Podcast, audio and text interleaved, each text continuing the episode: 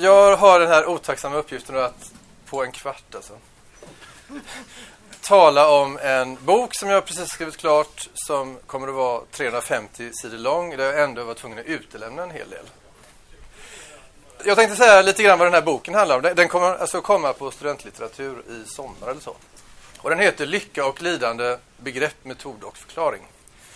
Och den är till hög, i hög grad en sammanfattning av den lyckoforskning som finns, som få känner till. Det blir den första boken på svenska i detta ämne. Jag kommer att ge en ganska heltäckande bild av den här forskningen. Så, så jag tänkte berätta väldigt korta ordalag då vad den här boken kommer att handla om. Och så.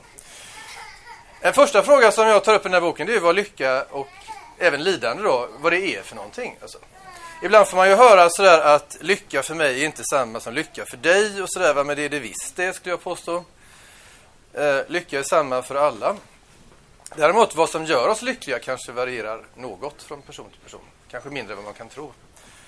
Men eh, vad är lycka? Alltså, på, på svenska har ju vi eh, ett... Vissa av oss reserverar liksom ordet lycka för ett väldigt exklusivt tillstånd som man upplever bara när, när allting funkar perfekt och man tycker att man, man befinner sig i ett slags lyckorus där man inte skulle vilja ändra på någonting även om man fick chansen. och så. Det här eh, ligger ju långt från engelskans happiness och den här lyckoforskningen är ju just, i hög grad gjord på engelska. Och då är det termen happiness man använder som även kan betyda glädje och så. Men det här, eh, det här sällsynta eh, euforiska tillståndet, alltså som vi ibland då benämner som lycka, det, det, är ju inte det man har forskat på alltså. Det har ju en ganska perifer roll i våra liv. Även om det är himla skönt när det inträffar, så är det ingenting som man kan bygga upp sitt liv kring. Att försöka maximera detta tillstånd så mycket det går. I så fall blir man ju narkoman ganska fort. Alltså. Utan, eh, vad menar man med lycka då i forskningen? Jo, man menar två saker. Eh, det ena är att må bra. Det är alltså lyckans, man brukar säga lyckans affektiva komponent. Alltså. Det är en känsla av subjektivt välbefinnande. Den som mår bra är helt enkelt lyckligare än den som mår dåligt. Alltså. Lycka kan betyda det, att må bra. Sen brukar man också säga att lyckan har en attitydkomponent. Eh, lyckan innefattar också en positiv värdering av det egna livet. Så om man värderar sitt eget liv positivt och dessutom mår bra, då är man lycklig, punkt slut, enligt den här definitionen. Och det är ju det som den här forskningen då har handlat om. Alltså, vad, vad är, hur ska man förklara då att vissa är lyckligare än andra? Att vissa nationer är lyckligare än andra, att vissa individer är lyckligare än andra och sådär. Vad är det för faktorer som tillsammans förklarar att, att en viss person ligger på en viss lyckonivå? Det vill säga att en viss person ligger då på en viss nivå vad gäller välbefinnande å ena sidan och livstillfredsställelse å den andra. Det, det är det som forskningen har handlat om. För att kunna bedriva sån här forskning så måste ju lyckan då mätas först. Va? Så detta blir den andra frågan jag kommer att ta upp. Nu är jag klar med det med vad lycka är för någonting. Eh, fråga två blir alltså hur kan den mätas då? Och då kan man ju fråga sig hur, hur man har gått tillväga inom den här forskningen när man har mätt lycka. Och svaret är väldigt enkelt. Va? Man, har, man har lyssnat på hur högt man skriker. Eller hur mycket man... Nej, man har frågat folk helt enkelt. Eh, speciellt när man ska mäta den där attityden, alltså, eh, det vill säga livstillfredsställelsen. Då har man helt enkelt frågat folk hur, hur tillfreds är du med ditt liv på en skala 1 till 10? Där 10 betyder enormt eh, tillfreds och där noll betyder liksom inte fullständigt otillfredsställd och så vidare. Så, och, och, det har man gjort, alltså skickat ut stora enkäter då när man har frågat folk hur tillfreds de är på en skala och så har man ställt ytterligare en massa frågor som man sen försökt korrelera då. Eh, tillfredsställelsenivån med andra faktorer. Välbefinnandet har man mätt på ett lite annat sätt. Alltså då har man frågat folk ofta, i enkätform har man frågat folk hur ofta man har känt vissa positiva eller negativa känslor under de senaste veckorna. Och det tror man då eh, kan utgöra ett ganska bra mått på hur graden av subjektivt välbefinnande. Det finns ju andra metoder som är bättre, men de är så dyra. Och det är att man använder sig av den så kallade upplevelsesampling-metoden. Att man låter folk gå omkring med en liten dator på sig, så piper den till ibland. Och så får man liksom fylla i då hur man mår just då, vad man gör just då, vem man gör det med och så. Va? Då får man en så kallad online-mätning av eh, välbefinnandenivån. Alltså man, folk får svara i ögonblicket hur man mår i just detta ögonblick. Det är ju inte, det är inte möjligt att göra det med enkäter alltså, förstås. Utan det blir liksom nu för tiden och de senaste veckorna. Så. Hur som helst, så, så, så har man mätt. då går vi över till fråga tre och det är, det är frågan alltså vad man kommit fram till då. Vilka faktorer är det som har en avgörande eller substantiell effekt på våra lyckonivåer? Och då kan man förstås dela in de här faktorerna i en oerhörd massa grupper. En, en stor del av forskningen har ju ägt rum på nationell nivå. Att man helt enkelt har jämfört olika länder med avseende på genomsnittslycka. Och så har man försökt korrelera detta med olika politiska, ekonomiska, kulturella faktorer i de här länderna. Då. Och där har man kommit fram till att det finns det är, det är oerhört viktigt vilket slags samhälle vi lever i. Det är inte så förvånande kanske att människor som lever i rika och demokratiska och politiskt stabila och fredliga samhällen är lyckligare än människor som lever i fattiga, instabila och krigshärjade samhällen. Eller är det någon som är förvånad över att höra detta? Jag tror inte det. Däremot så kanske, vad som är lite mer förvånande det kanske är att graden av ekonomisk tillväxt inte spelar någon roll. Det spelar inte heller någon roll hur rikt ett samhälle är när man har nått en viss nivå. En nivå som vi nådde för ganska länge sedan. På 50 eller 60-talet. Det har inte skett någon direkt ökning efter det. Därav kan man ju dra slutsatsen att det är väldigt viktigt att nå, för ett samhälle att nå en viss grad av rikedom. Alltså, men därefter så är det andra saker som borde få prioritet. Ur ett lyckoperspektiv i alla fall. Sen har man bråkat ganska mycket om huruvida välfärdsstater är lyckligare än icke-välfärdsstater och kommit fram till att, ja, inte kommit fram till någonting. Helt enkelt. Ehm, en, en välfärdsstat är ju egentligen en stat med ett omfattande obligatoriskt socialförsäkringssystem. Och det är ingenting som säger nödvändigtvis att man måste vara lycklig om man lever i ett sådant land. Ens, ens hälsa och trygghet kan ju tas om hand på andra sätt kanske. Kulturella faktorer har man också kommit fram till har betydelse. Eh, så kallade individualistiska kulturer är lyckliga, lyckligare än kollektivistiska kulturer.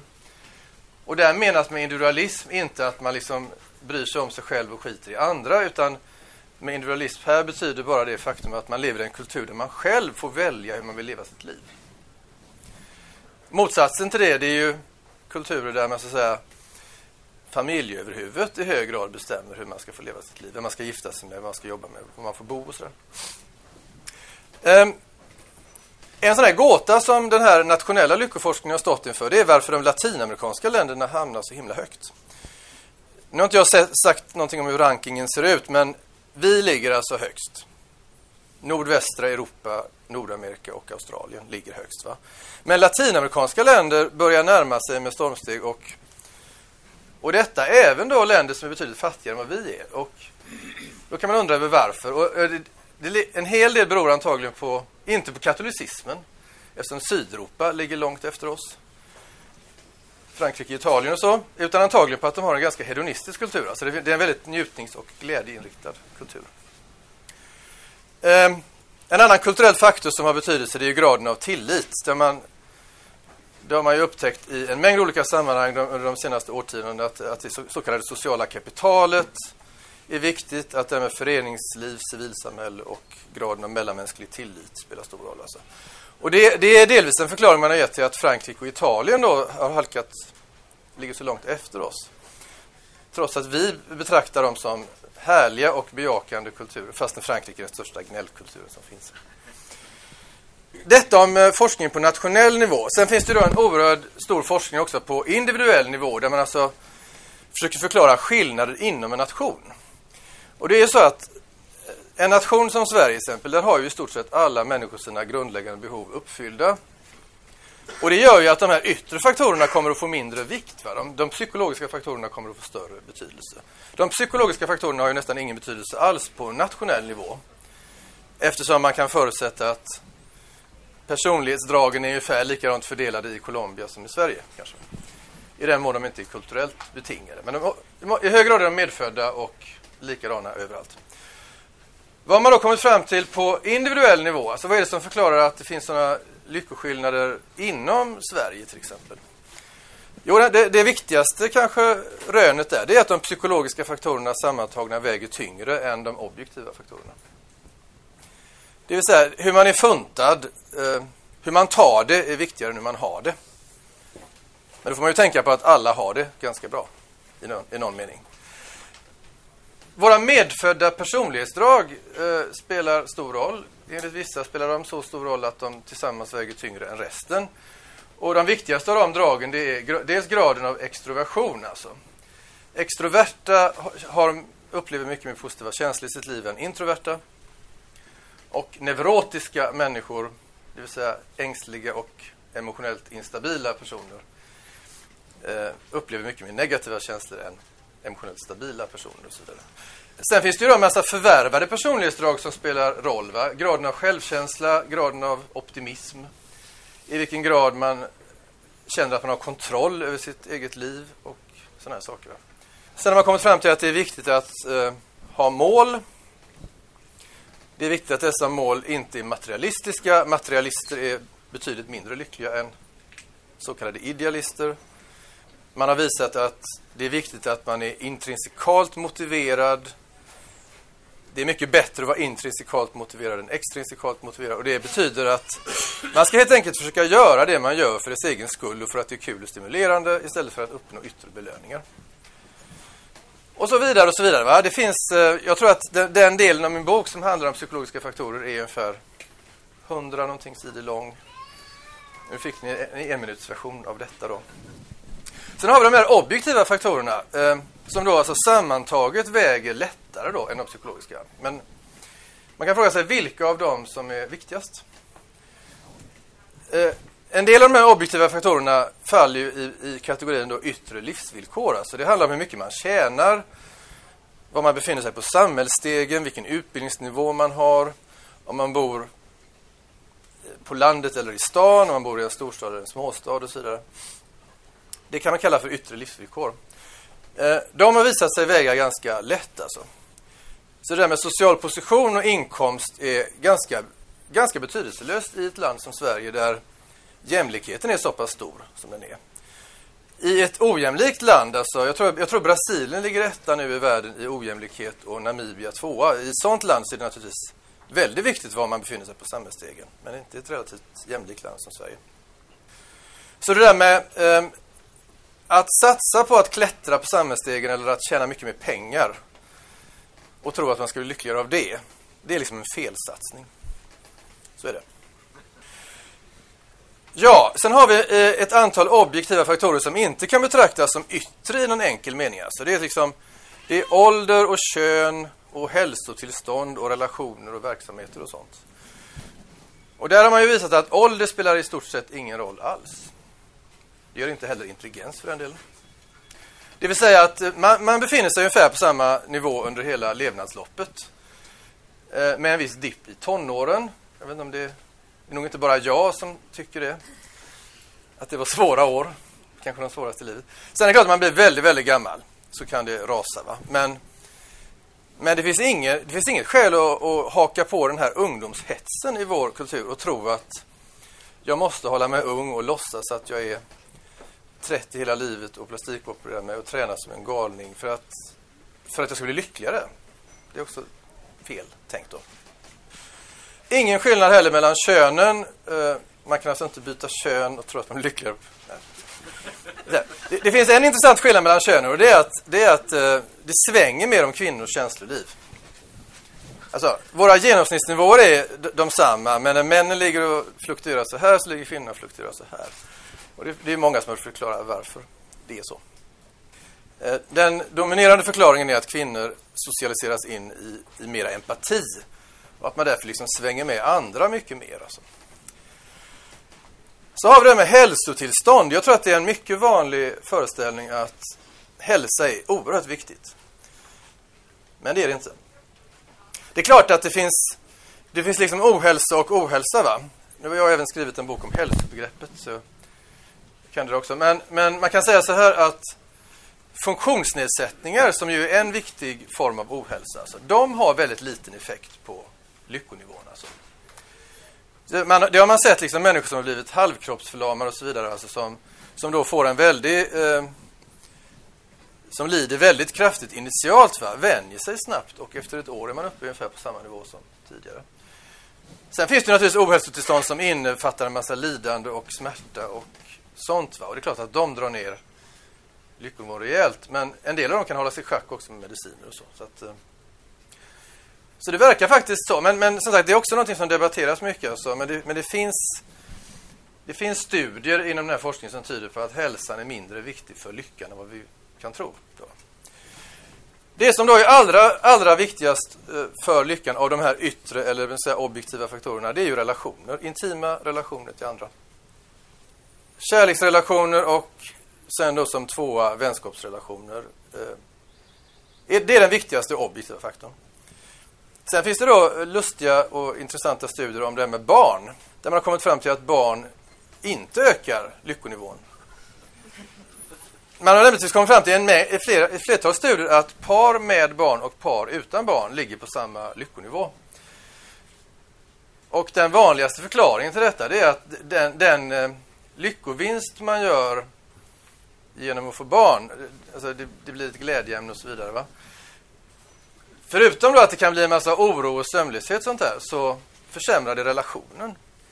Och intimiteten blir mindre mellan föräldrarna och så blir det liksom kontentan att det är samma som tidigare. Sägs det. Eh, sen har vi det här med, slutligen då det här med verksamheter. Och där, de viktigaste variablerna under, i kategorin verksamheter det är ju förstås då arbete eh, eller studier om man nu håller på med det. Det är också en slags arbete. Och fritid. Det är det vanligaste sättet att dela upp det där. Verksamheter. Och eh, de har kommit fram till att det är väldigt viktigt i alla kulturer i stort sett att ha ett jobb. Alltså inte bara i, så den här idén om att det bara skulle vara så i lutheranska kulturer eller någonting. Att, som man ofta hör folk säga lite så oinitierat här, att det är Luther bara. Så. Det stämmer inte alls. Va? Det är bra att ha ett jobb.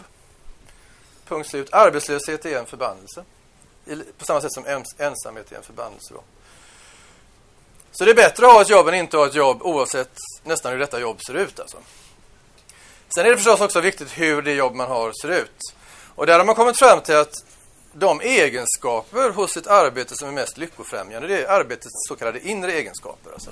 Det är inte liksom yrkesstatus och lön och förmåner och sånt, utan det är liksom hur utmanande jobbet är, hur, eh, hur, hur tillfredsställande det är, vilken chans det ger en att bruka och utveckla sina förmågor och sånt där. Och slutligen det här med fritiden då. Där har man visat, där finns också väldigt tydliga resultat. Alltså att människor som har en aktiv fritid och då får man väl med detta lägga in både socialt och fysiskt aktiv då va? Är substantiellt lyckligare än de som har en passiv fritid alltså. Umgås, ut och spring, titta inte så mycket på TV. Det är, liksom- det är väl det där receptet man kan sluta sig till då. Ur det här. Jag ska se, jag tror jag har, har jag gått en kvart alltså. Nej, det har gått 17 minuter till och med. Så. Det här var en eh, racersammanfattning av lyckoforskningen. Och den som vill läsa mer om detta får köpa den här boken då, när den kommer. Tack ska ni ha för att ni kom hit.